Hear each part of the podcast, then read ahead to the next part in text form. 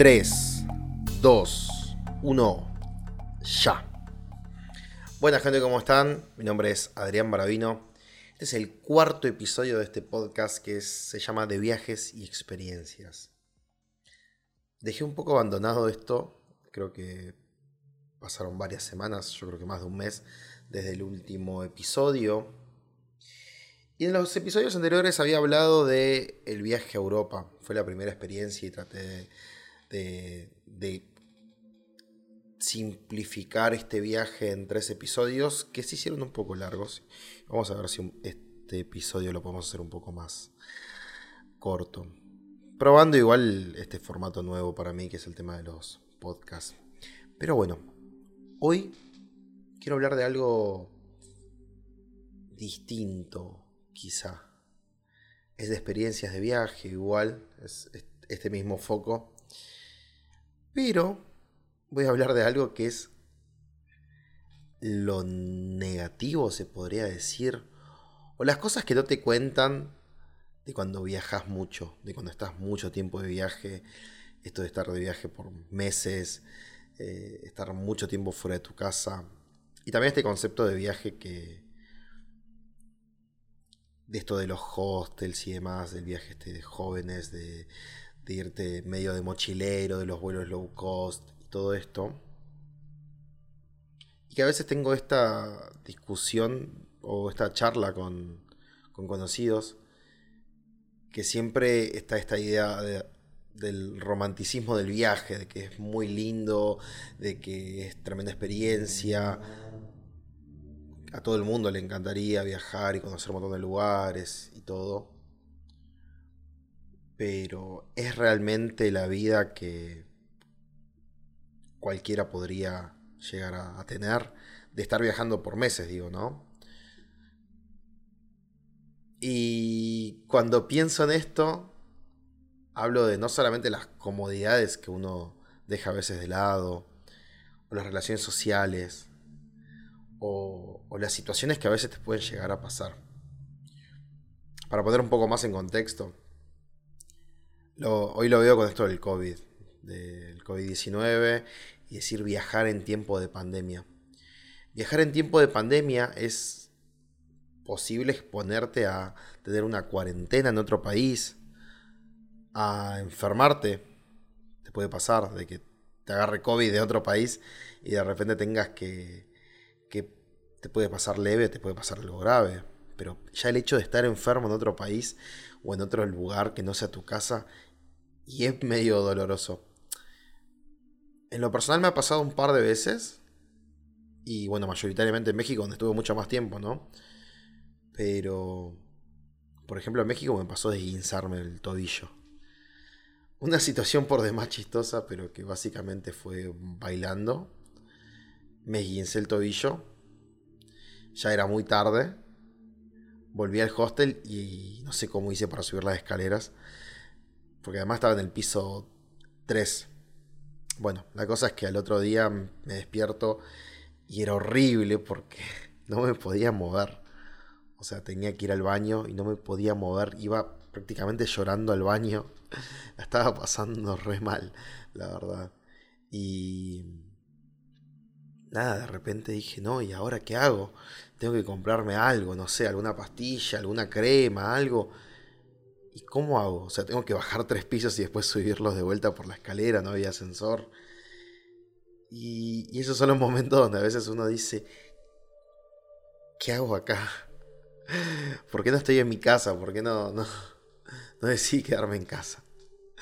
Era más tranqui. Y bueno, a ver, en un hostel la situación es distinta, siempre hay muy buena onda, o bueno, también es como de relaciones, puede haber hostel donde no hablas con nadie y me ha pasado igual. Pero en este caso, como ya estaba bastante tiempo, eh, tenía muy buena onda con, toda la gente, o sea, con, los empleados de ahí, con los otros huéspedes, con los voluntarios, porque habían voluntarios. Es más, yo en ese tiempo estaba empezando un voluntariado en ese hostel, o estaba por empezar. Y por suerte conseguí que, no sé, me vayan a, comprar una. a comprar hielo y ponerlo en, una cubeta, en un balde. Eh, la verdad que muy buena onda. Pero qué feo que es sentirte mal y, y no estar en tu casa, en tu ciudad o en tu cama. Estás en un hostel donde estás durmiendo en la misma habitación que otras 10, 12 o 20 personas. No te puedes quejar tranquilo. Nada, no, es lo mismo que, eso en la casa de uno. Eh, son varias cosas. Me ha pasado otra vez algo similar y esto fue más reciente. Esto fue en Perú, en, Trujillo, en Perú. Estaba con mi amiga Ale, que es una amiga que me hice en México, una amiga de Perú. Y que fui a Perú y ella justo había vuelto desde México y coincidimos ahí. Muy buena onda, con ella viajamos con su familia a Trujillo, me invitaron, me invitó su familia. Y bueno, la cosa es que yo me iba a quedar a dormir en la casa de, de, su, familia, todo muy, muy tranqui. Yo le dije, yo me acomodo donde sea, si hay que dormir en un sillón, en el piso, yo me acomodo. No tengo ningún problema con eso cuando estoy de viaje y más si me están invitando, no voy a pedir ninguna comodidad. Eh, yo me acomodo donde sea y lo importante es la experiencia, ¿no?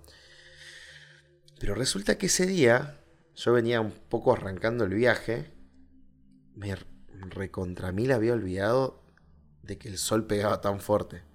A ver, pongo en contexto de que yo soy de una ciudad donde mm, muy pocas veces al año hay mucho sol y es como que no, está dentro de mi, de mi uso normal un, un, bloqueador solar, un sunblock. Realmente, las veces que no sé, que hay un día así muy cálido o, algún amigo tiene o directamente no uso porque nada, no, no sé, no me quemo. Pero esta vez me recontra mil quemé, la pasé re mal. Habíamos salido a la tarde a un, a un sitio arqueológico que había ahí en Trujillo. Y estuvimos todo el día bajo el sol. Era una zona media desértica. Estuvimos todo el día bajo el sol y yo no me di cuenta. La cosa es que a la noche eh, ya lo empecé a sentir un poco más y de repente me tenía que dormir. Me tenía que acostar. Y nos acomodamos todos en la casa y nada, me, conseguí una almohada y más o menos me, dormí en el piso. Me, acomodé para dormir en el piso. Total, eran dos noches nada más que íbamos a estar ahí. No sabes lo que me dolía el cuello. Tenía todo el cuello eh, quemado, pero mal. Realmente llegué a llorar del dolor porque lo que más me dolía era el roce de, la ropa con el cuello, la armera, y me hacía arder muy fuerte. Entonces no había forma en la cual yo me pueda acostar. No era que, qué yo, que me había quemado la espalda y que me ponía boca abajo o alguna. No. Me dolía de todas maneras y era horrible. Y. Nada, la pasé re mal. Realmente dormí muy poco. Y se me hicieron ampollas, me acuerdo que se me hicieron ampollas muy feas en la. En, el oído, en la oreja. Afuera, en la piel, como en el lóbulo, sería eso. Bueno, la cosa es que la pasé re mal, me acuerdo.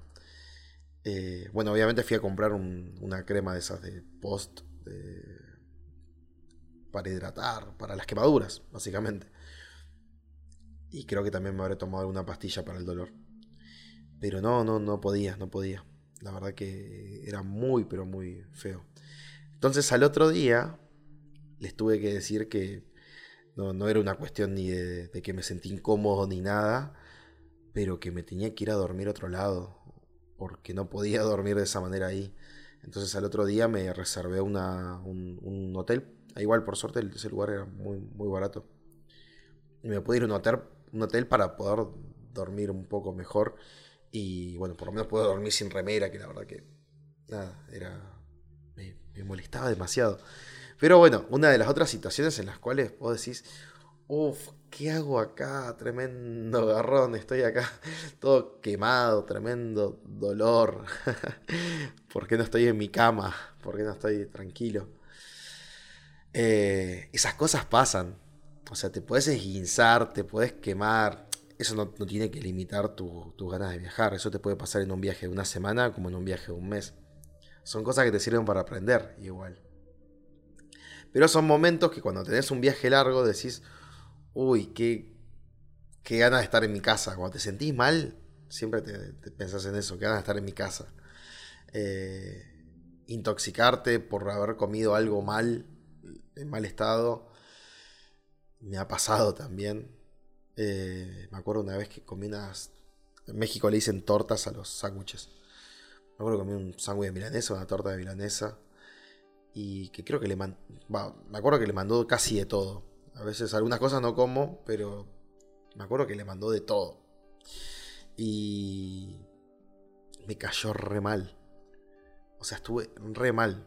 Al punto de que hasta fiebre tenía, no sé, me dolía todo. Estaba recontra mil descompuesto. Eh, todo lo peor.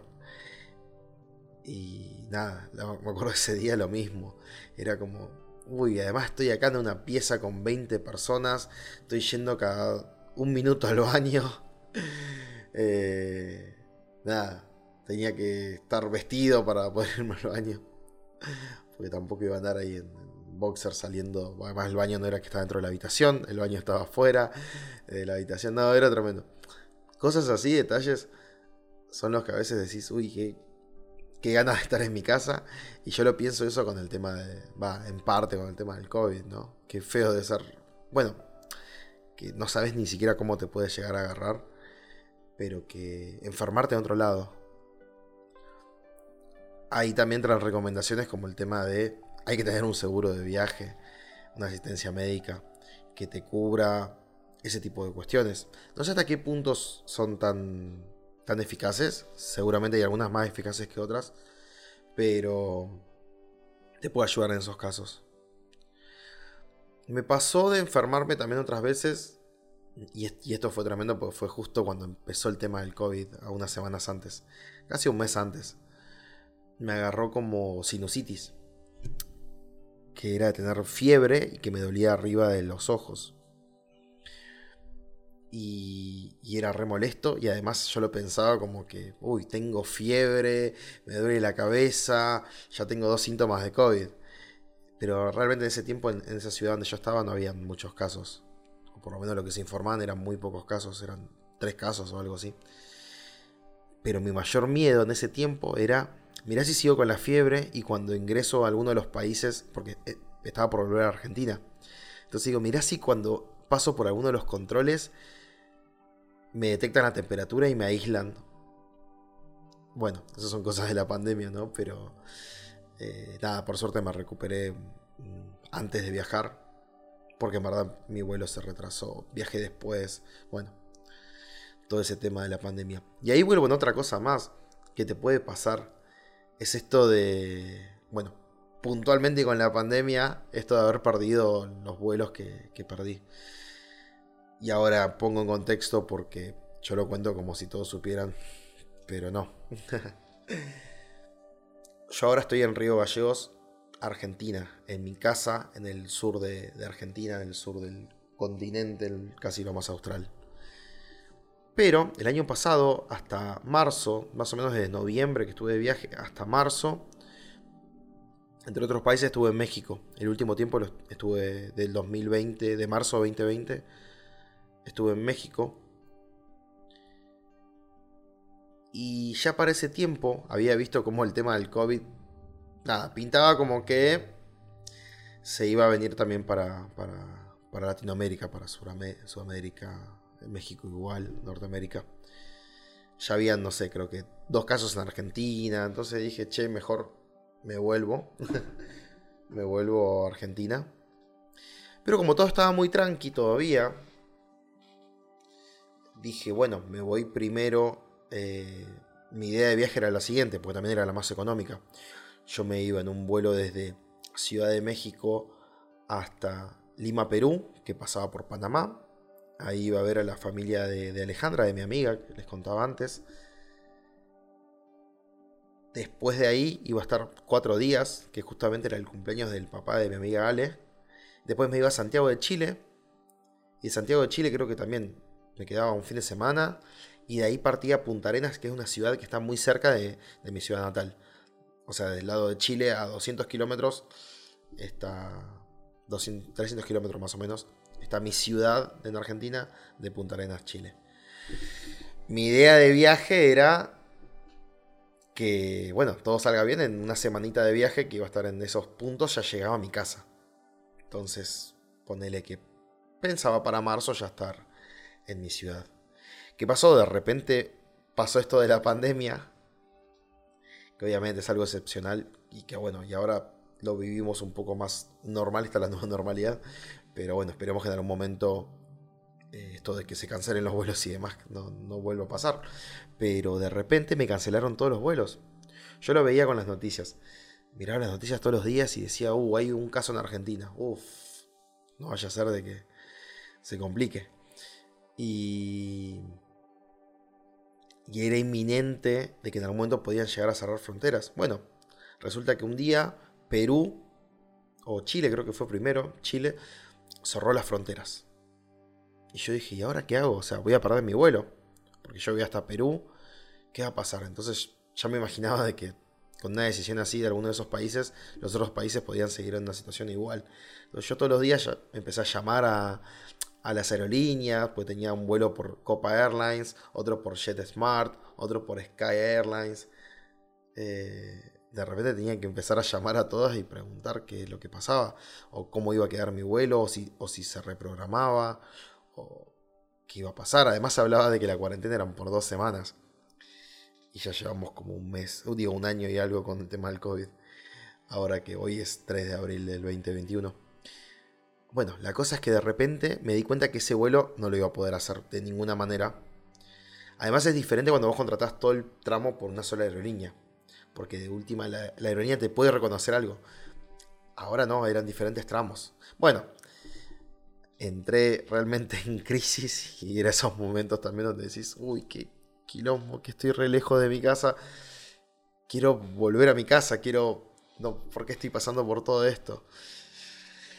Em, por suerte pude encontrar la forma para volver. Después de asesorarme con un montón de gente, que, que varios amigos me ayudaron y me prestaron eh, dinero para poder comprar los tramos aéreos y poder regresar a mi casa. Que prácticamente tuve que hacerlo de un día para el otro. O sea, fue como que un día pedí ayuda a amigos porque ya no me quedaba otra compré el pasaje para el día siguiente y el día siguiente ya me estaba embarcando. Tuve como 24 horas de viaje hasta que llegué a, mi ciudad. Bueno, tremenda hazaña, porque realmente fue una aventura y fue el último vuelo prácticamente, uno de los últimos vuelos que entró a Argentina y mi vuelo a mi ciudad fue el último vuelo que entró a mi ciudad de pasajeros. Pero vuelvo a esto, ¿no? del, del tema de viajar mucho tiempo y las cosas que te pueden llegar a pasar. Y después hablo un poco de lo social, ¿Qué es esto de lo social o de la de las relaciones sociales a la hora de viajar mucho tiempo? Y en este concepto de viajar en, hostels y andar de un destino al otro, una ciudad a otra. Y es que te empezás a dar cuenta que te estás relacionando con mucha gente a la cual vas a ver un poco tiempo.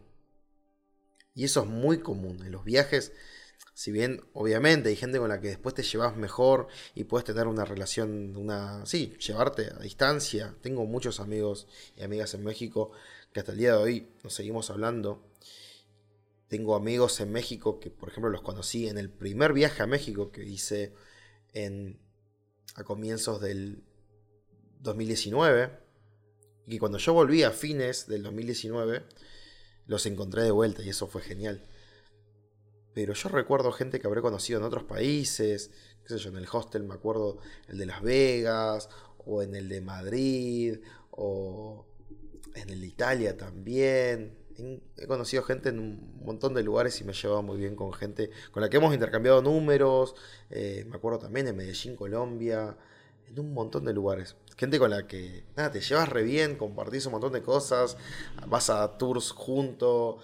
Eh, nada, y esa gente, esas relaciones sociales que puede llegar a ser esas, esos vínculos, tenés que aprender después de que todo es muy efímero. Obviamente, hay gente con la que después te vas a seguir llevando. Pero cuando estás mucho tiempo viajando, de vez en cuando te choca eso. Y es un detalle que. Nada, es. es a tenerlo en cuenta.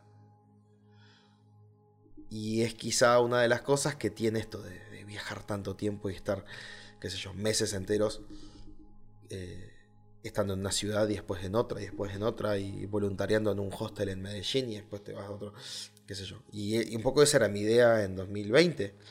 Yo había estado voluntariando en un hostel en Ciudad de México un mes y medio o algo así. Y, después mi idea era irme a, a Colombia a, hacer un voluntariado algo similar. Y nada, son detalles que uno después lo piensa y lo analiza. Pero siempre veo mucha gente que dice, no, que como que es, esta idea, vuelvo al, comienzo, ¿no? Como, eh, romantizar o enaltecer tanto esta idea de, del viajero. Y, una vez vi un canal de YouTube que también hablaba de esto, del, del nómada digital que bueno, ahí entra un toque lo de mi trabajo, ¿no? Que yo trabajo en internet, básicamente puedo hacer home office desde cualquier lado.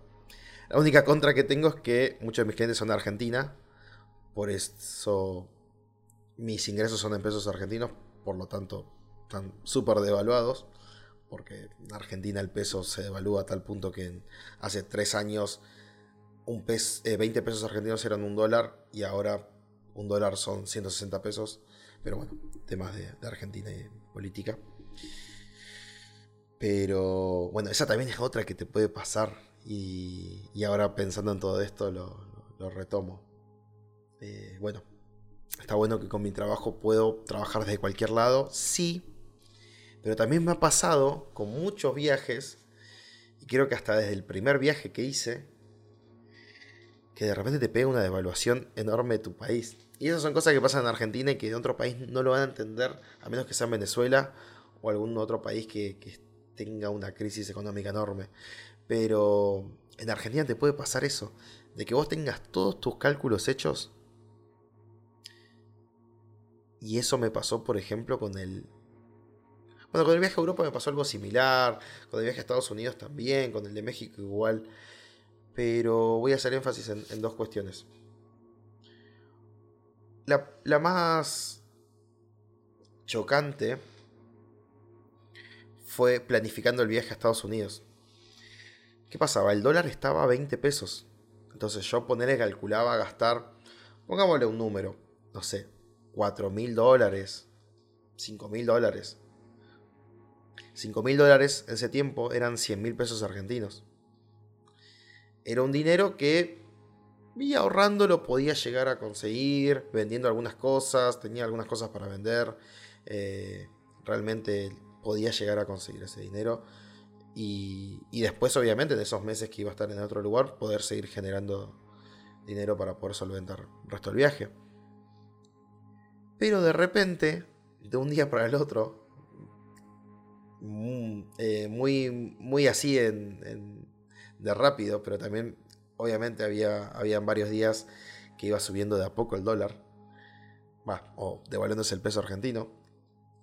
Pero en una semana pasó de estar de 20 a 40. Y creo que más, creo que fue un solo día. Creo que fue el día de las elecciones, no me acuerdo bien exactamente cómo fue, pero me acuerdo que fue muy chocante. Entonces de repente, yo ponele que capaz tenía esos 100 mil pesos, que eran 5 mil dólares, bueno, de repente esos 100 mil pesos, en vez de ser 5 mil dólares, eran 2.500.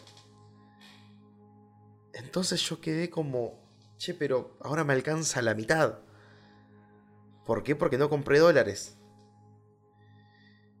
Y esa también es otra que, pasa en países como Argentina y que a veces hay gobiernos que te ponen límites de la compra de dólares.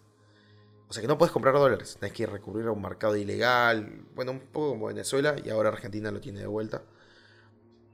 Eh, no, es tremendo. Pero después me pasó lo mismo en México. Cuando me fui a México en el segundo viaje, primero de que yo la primera vez que había estado en México, el, el precio con el dólar era de 40, o sea, 40 pesos argentinos era un dólar. Entonces, con el peso mexicano, para hacerlo más fácil, era 2 a 1. Entonces yo sabía que si, no sé, si me tomaba... A ver, ¿qué, qué podemos hacer de ejemplo? Una orden de tacos, que de 30 pesos, más o menos, para mí eran 60 pesos. O un menú de, de comida que más o menos salía así 50 pesos, para mí eran 100 pesos. De repente en el siguiente viaje ya era 3 a 1 con el peso mexicano. Entonces ya esa orden de tacos en vez de ser 60 eran 90. Eh, el menú de comida en vez de ser 100 era 150. Pero en el medio del viaje cambió el gobierno y de repente pusieron un impuesto más. Pusieron un impuesto que lo que hacía era subirnos un 30 o 35%. O sea, un tercio más. O sea, eso significaba que de repente todo yo lo tenía que calcular por 4,5 o algo así. Bueno, no, era eh, fue tremendo ese cambio porque sí, de un día para el otro, el peso mexicano para mí, o sea, era como que yo por suerte una parte de ese dinero lo tenía lo tenía en dólares. O sea, ya lo había llevado en dólares porque sabía de la inestabilidad de Argentina y todo, pero bueno, yo seguía generando dinero en Argentina que usaba con la tarjeta. Entonces de repente ya si pagaba algo con la tarjeta sabía de que, ok, ya no es más 3 a 1, es 4,5 a 1 o algo así, o 4, algo. Que nada, era tremendo. Bueno, esas cosas también te hacen pensar y decís, uy, pero de repente se me está complicando, está todo más caro. Y ahí es donde la pensás en el hecho de que cuando viajas mucho tiempo, y bueno, y también cuando sos de Argentina, pero cuando viajas por mucho tiempo, te puede pasar cada cosa así. Y nada, no, no, quiero tampoco que esto sea algo negativo, decir, che, no, no viajen por esto.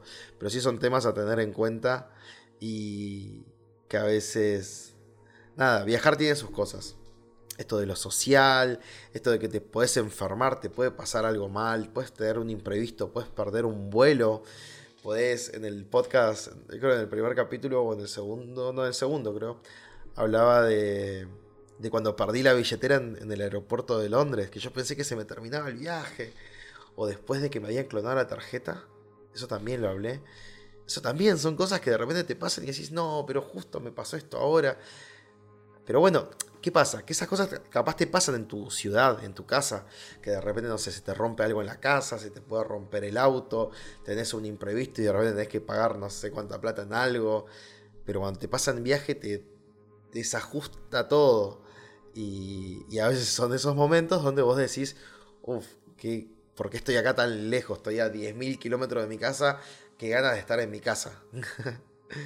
Eh, pero bueno, son cosas que, que a veces tienen los viajes y que hay que saber aprender de ellas y también disfrutar y cada experiencia tiene, tiene su, aprendizaje, ¿no? Creo que eso es lo bueno de los viajes. Y seguramente para la próxima vez que vaya a un lugar con mucho sol, me voy a llevar el bloqueador solar. Eh,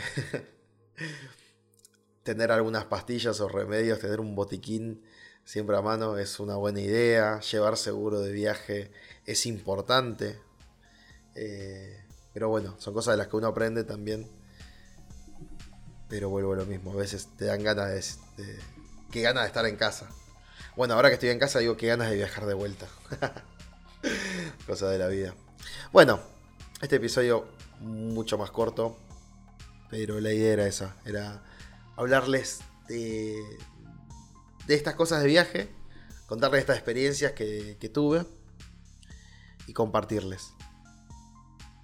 Espero pronto sacar otro episodio y contarles más de, otras experiencias de viaje, de otros viajes que, que he tenido. Creo que puede ser alguno de los de México, puede ser el de Paraguay, el de Iguazú. Hay varias cosas para contar. Así que estén atentos. Nos vemos. Chau.